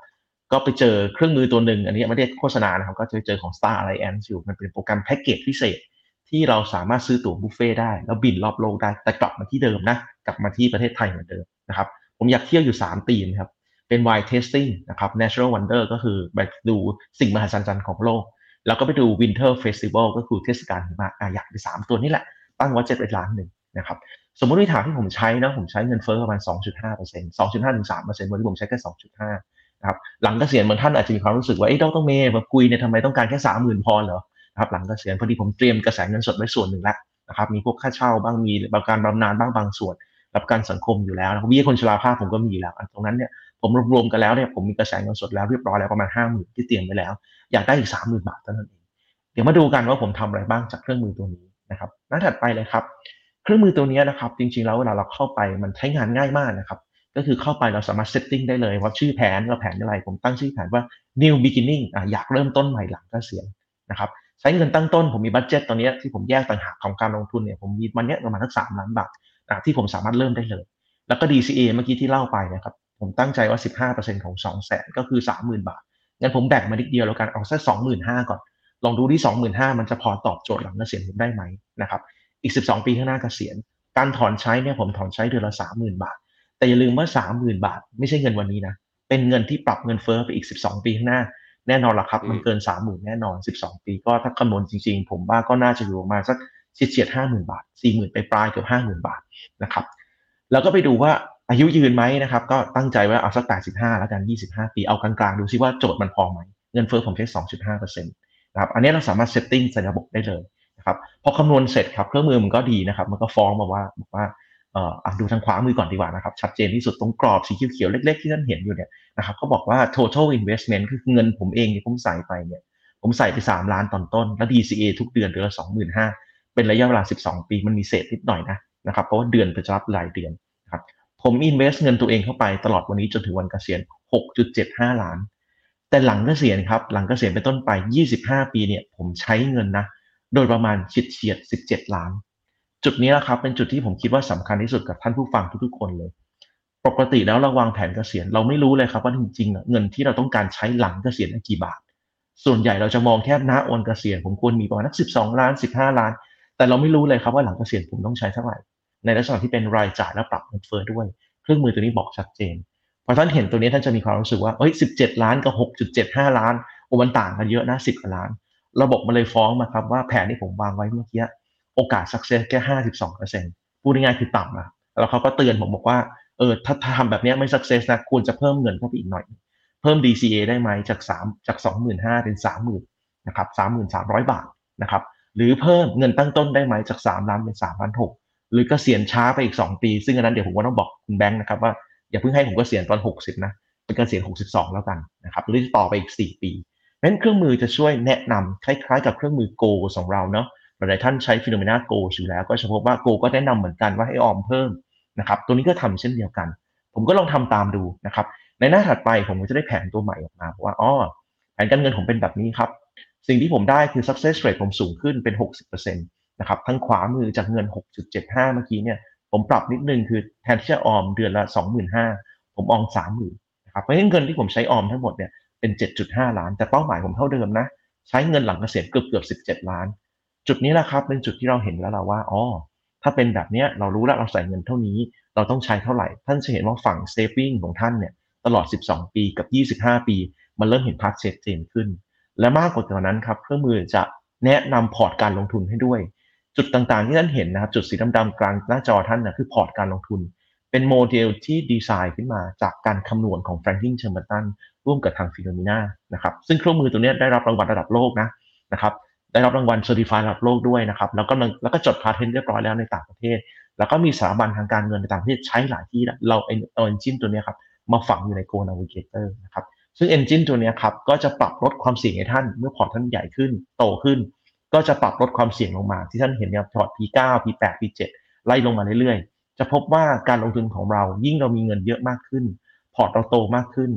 ระดับความเสี่ยงหรือสัดส่วนหุ้นก็จะปรับลดลงมาเรื่อยๆนะครับอันนี้จะเป็นเครื่องมือที่ท่านสามารถติดตามได้นะครับไม่ได้จบแค่นี้นะครับ ผมมี 2 เป้าหมายเนาะนะครับที่ที่เล่าไปเป้าหมายที่คุยไปแล้วนะครับ New Beginning จบไปแล้ว อันที่ 2 ผมมา New Journey อยากไปเที่ยวรอบโลก ภาพนี้ก็ไปดึงมาจากเว็บไซต์ของ Star Alliance นะครับท่านเข้าไปดีไซน์แพ็กเกจได้นะครับ ตัวบุฟเฟ่บินรอบโลกเหมือนไปโฆษณาให้เขานะแต่ไม่ได้ค่าโฆษณานะครับบินเที่ยวโลกเนี่ยนะครับก็ใช้ mileage ประมาณ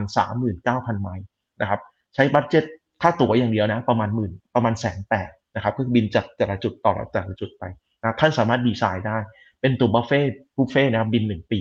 นะครับอะจากภาพนี้นะครับไปดูกันต่อในหน้าถัดไปเนี่ยผมลองทำ test มาให้ดูว่า ถ้าผมจะบินเนี่ยผมไปเที่ยวทริปอะไรบ้างอันนี้ก็หยิบมาให้ดูไว testing ก็มี routing ต่างๆนั่นเราดีไซน์ได้นะครับ อะนี่เป็นตัวอย่างเฉยๆที่หยิบขึ้นมาเพราะฉะนั้นถ้าผมตั้งเป้าต้องการมีโดยประมาณเนี่ย1 ล้านบาทณวันเกษียณนะครับ ผมก็ลองเอาลองทำ DCA ดูนะครับ ลองทำ DCA ดูไม่มีเงินต้นเหลือแล้วนะเพราะเมื่อกี้ใช้ไปแล้ว 3 ล้าน ผมก็ลองหยอดเงินเข้าไปในหน้าถัดไปนะครับ ก็จะเป็นแผน goal ที่ผมวางไว้นะครับ อีกเป็นแผนที่2นะครับ อันนี้ผม DCA ธรรมดาเลยครับ เดือนละประมาณ 6,000 บาทนะครับ เป็นระยะเวลา 12 ปีนะครับ ก็ไปถึงเป้าหมายที่ผมต้องการครับ1ล้านบาท ซึ่งเราจะเห็นภาพว่าพอร์ตที่เขาเลือกให้ผมเนี่ยนะครับก็จะพอร์ตเลเวล7ครับ P7 ก็จะมีหุ้นกับตัว REIT เนี่ยรวมกันแล้วเนี่ยประมาณสัก 70%ที่เหลืออีก 30%เป็นตราสารหนี้นะครับก็ DCA ไปเรื่อยๆโดยที่ไม่ได้มีเงินต้นนะครับแล้วก็สามารถเป็นบรรลุเป้าหมายแล้วมันเกษียณได้ โอกาส success ก็เป็นตัวสีเขียวที่ท่านเห็นอยู่หน้าจอนะครับมันไม่ได้จบเพียงแค่นี้สิเวลาเราวางแผนทางการเงิน เราอยากเห็น 2 ภาพมารวมเข้าด้วยกัน ภาพนี้ครับเป็นภาพที่ผมชอบมากเวลาเราวางแผนทางการลงทุน นะครับ เราอยากเข้าใจครับว่าเงินที่เราใส่เข้าไปเนี่ยมันทำหน้าที่อะไรบ้าง ก้อนที่ 1 ออมวันนี้เพื่อใช้ในวันหน้าออม 12 ปี เพื่อใช้ 25 ปีเห็นภาพตัวเองละอันที่ 2 ผมมีเป้าหมายที่ 2 เพื่อท่องเที่ยว ผมก็ออมเช่นเดียวกัน แต่ผมรู้ว่าณวันเกษียณเนี่ยผมมีบัตเจ็ตไปดีไซน์เพื่อท่องเที่ยวอีกประมาณทั้งหนึ่งล้านบาททำให้เราพอเห็นภาพว่าถ้าวันนี้เนี่ยผมแบ่งเงินจากเป้าหมายเดิมนะผมออม 15%ของต้นเงินตั้งต้น 2 0 0 0 0 0 คือ 30,000 มันไม่พอตอบโจทย์ มันขาดไปนิดนึง ทำให้ผมรู้ว่าถ้าผมมี 2 เป้าหมาย ผมออมเพิ่มอีกนิดนึงได้ไหม กลายเป็นว่า DCA ของผมจาก 15%เป็น 18%นะครับ อันนี้ก็คือโดยประมาณเดือนหนึ่งเนี่ย DCA เพิ่มประมาณสักต้องเรียกว่าประมาณสัก 36,000 บาทนะครับและทำให้เห็นภาพว่า 12 ปีนี้ผมต้องเก็บเงินโดยประมาณเนี่ยประมาณ 8.4 ล้าน ไม่ได้เก็บวันเดียวนะครับทยอยเก็บสะสมไปเรื่อยเพื่อไปใช้หลังเกษียณโดยรวมๆประมาณเกือบ 18 ล้านนะครับก็เป็นการเตรียมเกษียณพร้อมทริปเที่ยวรอบโลกง่ายๆนะครับผ่านเครื่องมือ Go Navigator แต่ก็จะช่วยให้เราเข้าใจว่าเงินที่เรามีเอาไปวางที่ไหน ที่สำคัญมากกว่านี้ครับคุณแบงค์คุณปั๊บถ้าผมรู้สึกว่าผมมีเงินเหลือมากกว่านี้รายเดือน ผมก็สามารถไปหยอดได้ ถ้าผมเติมเงินทุกๆเดือนในบางเดือนแล้วมีโบนัสบางก้อนไปเติม แผนผมจะสำเร็จเร็วขึ้นอีกนะครับ แล้วก็แผนผมก็จะซีเคียวมากขึ้น เพื่อการเกษียณและทริปในอนาคตนะครับ โดยสรุปง่ายๆครับจริงๆแล้วเครื่องมือตัวนี้ก็จะช่วยให้ท่านสามารถออกแบบนะครับ การใช้เงินของท่านนะครับ ในอนาคตได้ตามเป้าหมายที่ท่านต้องการนะครับ เราวางแผนทางการเงินวันนี้เพื่อใช้จ่ายในวันหน้าตามสิ่งที่เราต้องการ เพราะฉะนั้นเราต้องรู้แล้วนะครับว่าเราจะจ่ายเรื่องอะไรบ้างในอนาคตก็เอาเป้าหมายเหล่านั้นนะครับ มาเรียงกันนะครับ แล้วก็ใช้เครื่องมือ Goal Navigator ในการดีไซน์ออกแบบลองคำนวณดูนะครับ วันนี้ผมไม่ได้ฟีเจอร์อีกสำคัญอีกตัวนะว่าคราวหน้ามาเล่าให้ฟังนะครับ มันมีฟีเจอร์พิเศษอีกสองสามตัวนะครับ ที่วันนี้ยังไม่ได้เล่าให้ฟังนะครับ การการจัดการเงินการ optimize เงินต้น นะครับเดี๋ยวรอบหน้ามาเล่าให้ฟังใน case study อื่นๆนะครับเชิญคุณแบงค์ปั๊บเลยครับขอบคุณพี่เมย์มาก ใครสนใจนะ ใครสนใจตัวแผนนี้เนี่ย วางแผนเป้าหมายด้วย Goals Navigator QR code อันนี้แคปแล้วก็สแกนมา ลงทะเบียนแล้วสามารถแนะนาอานัดหมายกับผู้แนะนำการลงทุนที่อยู่กับท่านอยู่แล้ว รวมถึงใครที่เป็นลูกอยากจะเป็นลูกค้าใหม่นะก็สามารถนัดเข้ามา เพื่อทำแผนเฉพาะเจาะจงแบบเมื่อกี้บอกเฮ้ยเห็นรูทของพี่เมย์แล้วเที่ยวรอบโลกมันวนแบบนี้ไปนิวซีแลนด์ไปเกาะไปนู่น อยากจะได้รูทใหม่ อยากจะทำแบบไหน หรือวางแผนการศึกษาลูก พร้อมกับแผนเกษียณหน้าตาจะออกมาเป็นแบบไหน สแกน QR นัดเข้ามาเราจะสามารถทำแผน แล้วบอกคุณให้ได้ว่า แผนที่คุณต้องทำให้สำเร็จเนี้ยต้องทำให้สำเร็จด้วยนะ ทุกคนมีเป้าหมายอะไร เราต้องทำให้สำเร็จต้องทำด้วยวิธีไหนด้วยเครื่องมือตัวนี้ วันนี้ขอบคุณพี่เมย์มากนะครับครับสวัสดีครับสวัสดีครับผมครับเอาละครับ มาปิดท้ายกันกับมุมมองของอาจารย์นิเวศนะครับ ที่มีต่อตลาดหุ้นในช่วงนี้ครับในช่วงสุดสัปดาห์ที่ผ่านมาดรนิเวศก็ได้มีการเขียนบทความนะครับ พูดถึงแนวโน้มโอกาสนะครับที่ตลาดหุ้นเนี่ยโดยพ้องยิ่งตลาดหุ้นไทยจะเผชิญความเสี่ยงนะครับอาจารย์นิเวศออกมาเตือนนะครับ บอกว่าภาพของตลาดหุ้นในระยะยาวเนี่ย จะมีกิจการที่ดีแบบดีเยี่ยมจริงๆนะครับเพียงไม่เกิน 5%หรือว่าเพียงแค่ 40-50 บริษัทเท่านั้น แล้วก็หุ้นที่เป็นหุ้นที่แย่หรือว่าหุ้นที่จะล้มเหลวเนี่ยอาจจะมีเป็นร้อยตัวเลยก็ได้นะครับแล้วก็ที่เหลืออีกประมาณ 6-700 ตัวเนี่ยจะเป็นหุ้นปานกลางครับ จึงให้คำแนะนำนะครับว่าเราจะสามารถอยู่รอดในตลาดได้อย่างไร วิธีที่อาจารย์แนะนำใช้ก็คือการลงทุนนะครับแบบระยะยาว โดย ให้ผลตอบแทนชนะดัชนีตลาดนะครับแล้วก็อาจารย์ให้คำแนะนำด้วยนะครับสามวิธีในการลงทุนระยะยาวให้ประสบความสำเร็จครับเดี๋ยวเราไปดูกันว่าอาจารย์พูดถึงยังไงบ้างนะครับ อาจารย์ก็เล่าย้อนกลับไปตั้งแต่ช่วงที่มีข่าวนะครับว่ามีบริษัทที่เคยเป็น super stock เคยเป็นหุ้นดาราราคาหุ้นไปเป็นจรวดเลยเนี่ยแต่สุดท้ายกลับมาตกลงอย่างรวดเร็วจนกลายเป็นหายนะนะครับแล้วก็ทำให้นักลงทุนหลายคนเนี่ยเจ็บตัวไปตามๆกัน เพราะฉะนั้นนะครับมีกฎสำคัญที่อาจารย์ใช้มา บอกว่าเป็นเรื่องที่ง่าย แล้วก็อาจารย์ใช้วิธีนี้มากว่า 20 ปีแล้วนะครับ หลักข้อที่ 1 ก็คือ ต้องพยายามหลีกเลี่ยงหายนะของการลงทุน ซึ่งก็คือการหลีกเลี่ยงการลงทุนนะครับในหุ้นที่มีความเสี่ยงสูงเกินไป นอกจากนี้เนี่ยก็ต้องมีการกระจายความเสี่ยงการลงทุน ให้มีความเหมาะสมด้วยนะครับโดยเฉพาะการถือหุ้นจำนวนไม่น้อยกว่า 5-6 ตัวที่เป็นหุ้นนะครับตัวใดตัวหนึ่งเกิน 40-50%ของพอร์ตเนี่ยอาจารย์บอกว่าก็ถือว่าเป็นความเสี่ยงที่สูงเช่นกันนะครับและยิ่งมีการใช้ เงินกู้หรือว่าใช้มาจิ้นอีกก็จะยิ่งเป็นความเสี่ยงครับ อันนี้คือข้อที่1ครับ ข้อที่ 2 คืออาจารย์แนะนำให้ลงทุนในกิจการที่ดี แล้วก็ดีต่อเนื่องไปอีกอย่างน้อย 5-6 ปีขึ้นไป ซึ่งก็หมายความว่าบริษัทนะครับจะต้องมีความสามารถในการแข่งขัน ถ้าจะดีขึ้นอีกก็คือมีความได้เปรียบในการแข่งขันที่ยั่งยืน คู่แข่งไม่สามารถเข้ามาแข่งขันได้อย่างน้อย 5-10 ปีข้างหน้าครับ แล้วก็ข้อสุดท้ายนะครับ เมื่อได้หุ้นที่ดีในระยะยาวหรือเป็นหุ้นซูเปอร์สต็อกแล้วเนี่ยในราคาที่ถูกว่าราคายุติธรรม ก็ถือหุ้นให้ได้ยาวที่สุด หรือเรียกได้ว่าถือหุ้นตลอดไปนะครับไม่ขายเป็น 10 ปี ไม่ว่าในระหว่างนั้นเนี่ยราคาจะขึ้นหรือจะลง ซึ่งก็แน่นอนนะครับว่าในช่วงเวลาผ่านไปหุ้น 5-10 ตัวที่ดีเยี่ยม อาจจะมีบางตัวที่ราคาขึ้นมากปกติมากกว่าปกตินะครับบางตัวที่แย่กว่าปกติ แต่ตราบใดที่พื้นฐานของบริษัทที่ดีไม่มีการเปลี่ยนแปลงอย่างมีนัยสำคัญ เราก็ไม่ต้องทำอะไรเลยฮะแล้วก็พยายามขายตัวที่กำไร แล้วก็อย่าพยายามนะครับอาจารย์บอกว่าอย่าพยายาม ขายตัวที่กำไร เก็บตัวที่ขาดทุนไว้